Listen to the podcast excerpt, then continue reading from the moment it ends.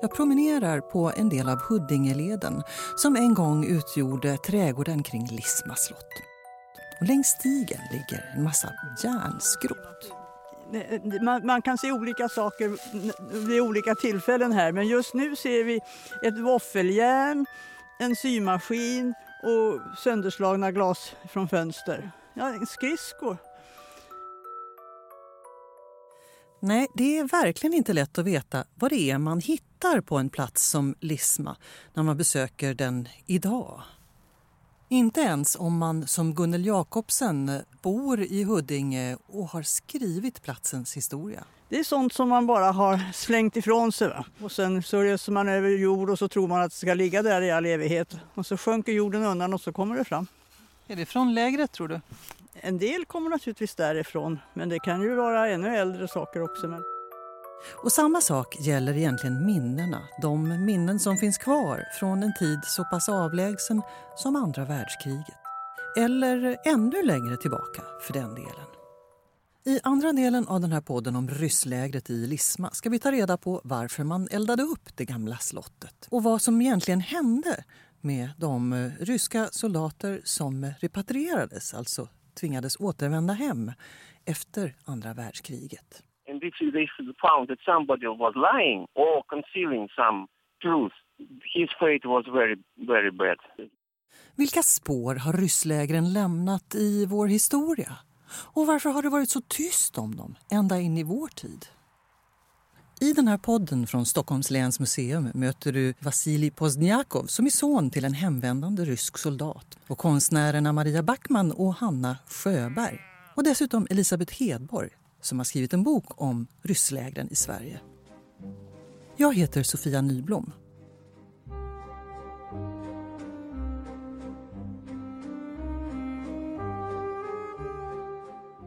En av dem som minns Lisma slott är Lennart Granstedt.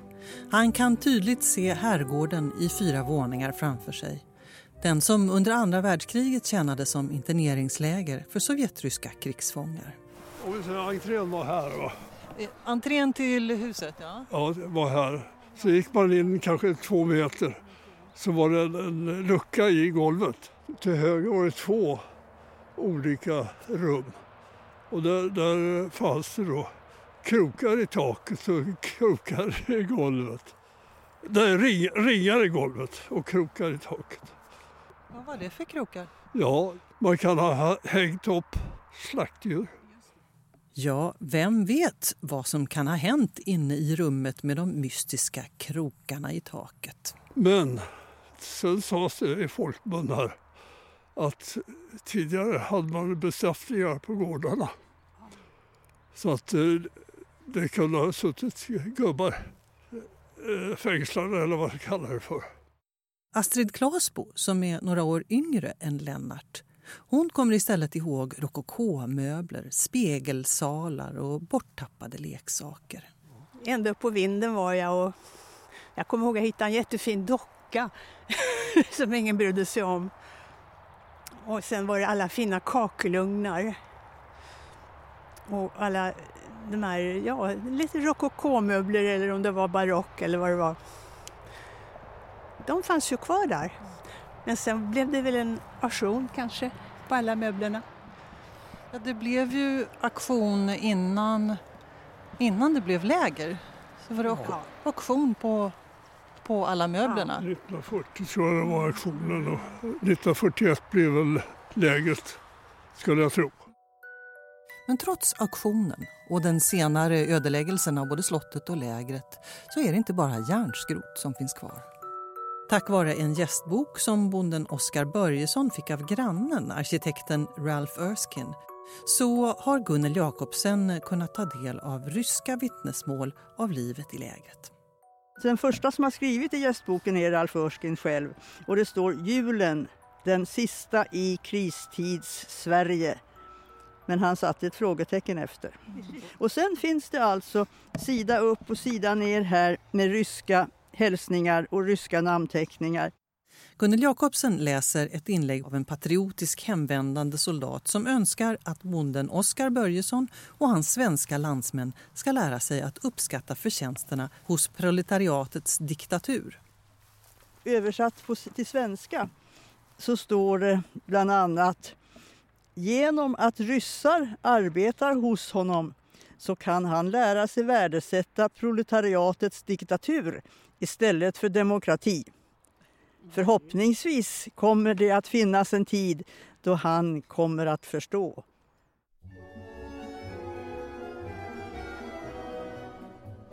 Proletariatets diktatur det var detsamma som arbetarstaten, förverkligandet av den kommunistiska utopin. Men vad var det Oskar Börjesson skulle förstå egentligen?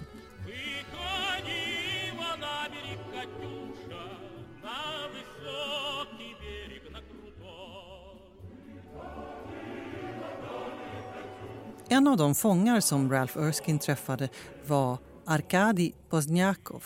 Hans son Vitali berättar på telefon att hans far hade mycket ljusa minnen från Lisma. My father told me that Russians always felt very warm attitude from Swedish people towards them. Bland annat minns han ett Lucia-firande.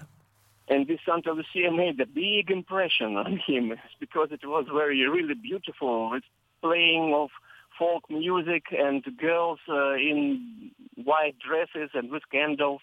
And they had dances in this big house which was slot, the slot which is now demolished. Svenskarna delade med sig av Lucia-firande och svenska seder medan ryssarna lärde ut sånger och visade film. Ett kulturutbyte alltså, men kanske inte helt jämlikt eftersom eh, den ryska legationen styrde utbudet i lägret. Konstnärerna Hanna Sjöberg och Maria Backman har intresserat sig för hur de ryska krigsfångarna togs emot i Lisma och i de andra rysslägren i Sverige. De blev någon slags kulturinstitution här tror jag. De visade film, de spelade musik, de sjöng sånger och naturligtvis tätt ihop med propagandan. Framförallt är de intresserade av hur utbytet såg ut eh, mellan ryssarna och lokalbefolkningen. För att väcka liv i den här glömda historien har de gjort ett par installationer i Lisma. Hanna Sjöberg berättar. Så vi har hängt upp eh, ett rött tyg. Vi har målat megafoner på det här tyget. Och Maria har målat en stor kopia av den affischen som vi har hittat som förebild. Då. Affischen för den här filmen som heter Hela världen skrattar på svenska.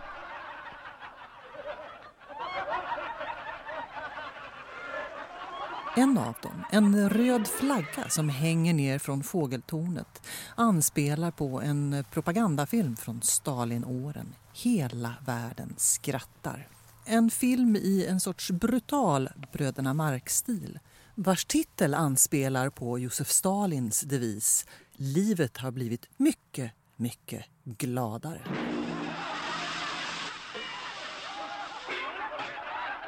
Det var naturligtvis propaganda som den sovjetiska legationen var ute efter här. Och Astrid lillebror berättar, han, än i denna dag kan han inte glömma den där filmen Hela världen skrattar som man kanske såg när han var åtta. Även om en åttaårig svensk pojke kunde vara road av den här filmen så vet vi inte om eh, de ryska soldaterna var lika roade. Filmen Hela världen skrattar är samtida med den ökända epok som går under namnet Den stora terrorn och är förknippad med brutala utrensningar.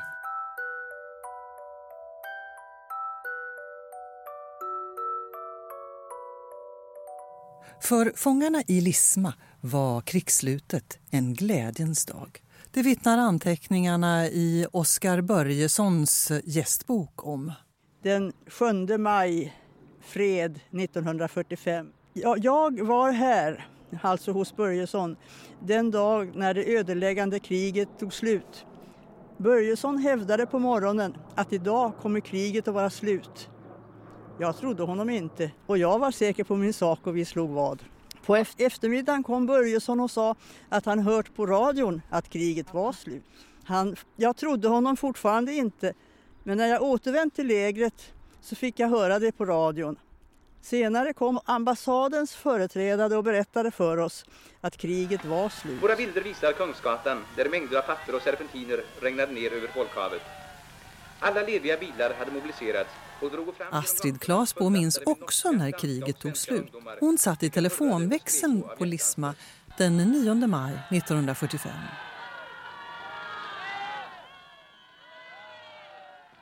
Då satt jag i telefonväxeln i Lisma. Jag jobbade där lite extra. Den var ovanpå affären i Lisma. Det var en sån där proppväxel som jag jobbade extra. Och då fick jag höra att kriget var slut och att det var jubel på Stockholms gator. Det är mitt minne av den där dagen. Så då började det ringa? Ja, det gjorde det antagligen. Vad tänkte du då? Ja, tänker man? Jag tänkte bara på mitt jobb.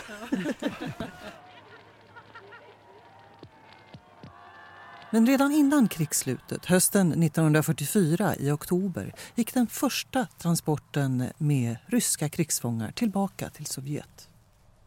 I Lennart Granstedts minne så skedde återvändandet av de ryska soldaterna i största hemlighet. Det gick i regel på kvällarna, så att det var skumt. Men varför var det så hemligt? Och återvände alla verkligen frivilligt? De som inte gick frivilligt, de gick skogen. Och sen vet jag inte vart de tog vägen. Vad tänkte du då när de åkte hem? Man trodde ju bara att det var frivilligt helt enkelt. Men sen har man ju hört att många hamnar i Sibirien. Det, det vet jag ingenting om. Det gick mycket rykten bland de ryska krigsfångarna om vad som skulle hända de som återvände hem. Det kan vara förklaringen till varför många flydde och stannade kvar i Sverige innan transporten gick. Ovissheten kan också vara förklaringen till ett eh, mystiskt självmord i lägret. Han satt på marken och hade en repsnara om sig. Och det sades att han hade hängt sig. Men det var ingen som trodde på det. För att eh, man kan inte sitta och ha öglan framåt. Arkadij Pozniakov hörde till dem som repatrierades till Sovjet. Och han skrev sin självbiografi på äldre dagar. Och enligt hans berättelse så ville han verkligen återvända hem och hjälpa till att bygga upp fosterlandet. Sonen Vitali berättar vad som hände honom och de drygt en och en halv miljon soldater som reste hem. My father told me that when they returned Ryssland to Russia, first they were put into a filtration camp in the city of uh, Vyborg. Efter ankomsten till Åbo så förflyttades alla krigsfångarna till eh, ett eh, filtreringsläger i Viborg. I lägret så blev soldaterna berövade alla de ägodelar som de hade lyckats köpa eller byta sig till för pengar de hade tjänat i lägren i Sverige. Cyklar och klockor hade stort ekonomiskt värde i det forna Sovjet. Och i nästa etapp, i ännu ett filtreringsläger där skulle de som man bedömde hade varit spioner sållas bort. Journalisten Elisabeth Hedborg har skrivit en bok, Min far var en rysk soldat, som handlar om rysslägren. Hon förklarar vad filtreringsprocessen gick ut på. De skulle eh, kontrolleras att de inte hade blivit eh, värvade av tyskarna till att bli spioner. Så de förhördes av NKVD de förhördes av en nyinrättad myndighet som heter SMERSH som betyder död åt spionerna. Ungefär 600 000 av de krigsfångar som repatrierades fick 20-åriga fängelsestraff och skickades till slavläger i Gulagarkipelagen. Ett okänt antal arkebuserades. Vitalis pappa Arkadi besparades ett liv i Gulagarkipelagen men han drabbades av en annan sorts repressalier minor repressions all his life. Uh, for example, he uh, was never allowed to work in any of the cities, uh, normal big cities of the Soviet Union. Fastän han var utbildad engelska lärare så fick han inga jobb. Bara på landsbygden vågade man anställa soldaten som hade frotterat sig med bönderna och lokalbefolkningen i Lisma.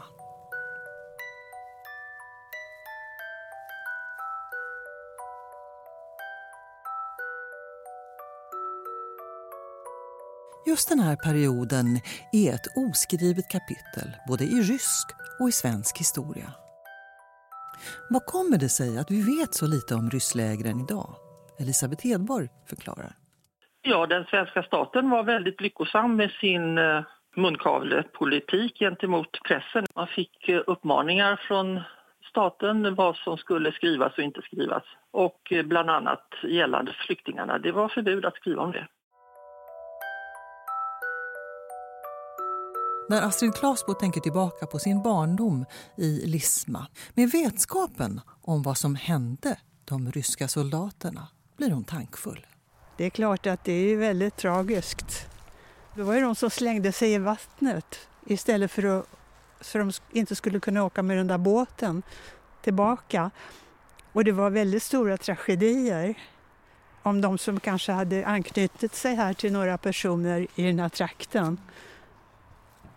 Och så var de tvingade att åka tillbaka. Mm. Så det var ju fruktansvärda tragedier som utspelade sig där. De var inte så glada att resa hem helt det enkelt? Tror jag, det tror jag inte. Myter, minnen och berättelser i andra hand omger lägret i Lisma. Och det är just de här frågetecknen som intresserar konstnärerna Hanna Sjöberg och Maria Backman. I de allra flesta fallen så revs lägren precis när kriget slutade. Och i och med det så föll allting i glömska.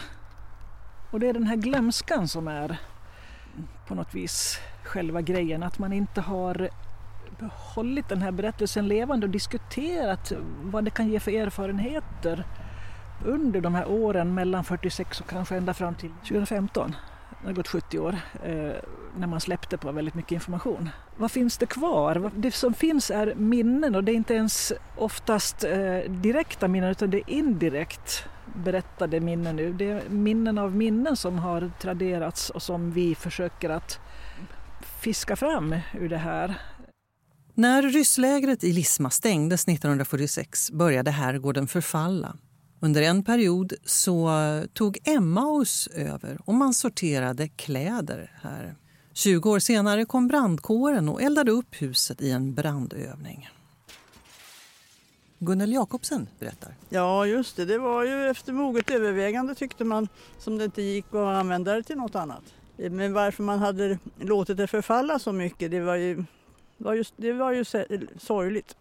Men och innan man brände ner det så fick man ut Nordiska museet att komma hit för att eh, inspektera och se.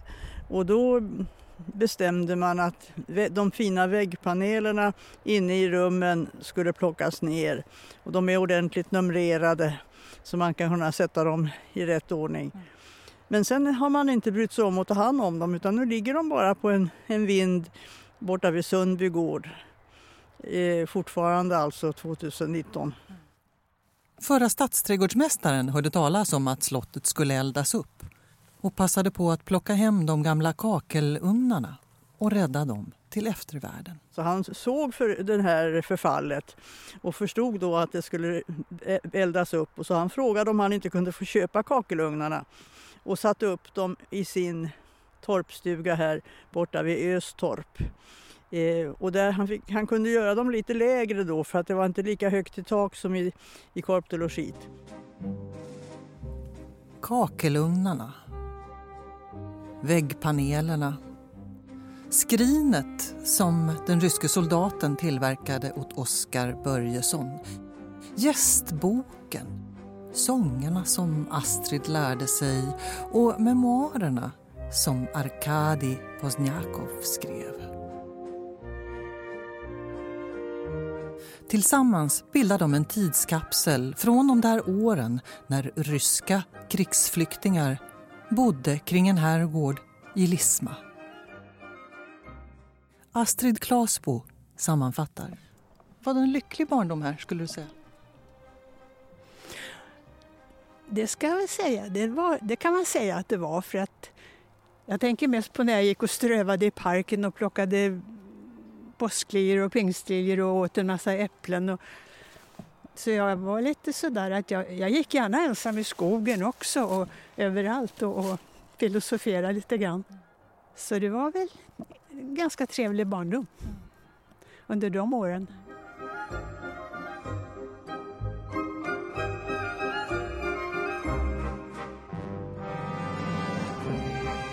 Du har hört andra delen i eh, podden om rysslägret i Lisma som ges ut av Stockholms läns museum. Musiken i podden det var sången Katjusha med ryska arméns kör. Och så Dmitrij Sjostakovitjs vals nummer två med André Rieu och Hans Johann Strauss orkester. Jag som har gjort podden heter Sofia Nyblom. För ljudmixen svarar Nils Svenem Lundberg och podden görs hos Munk.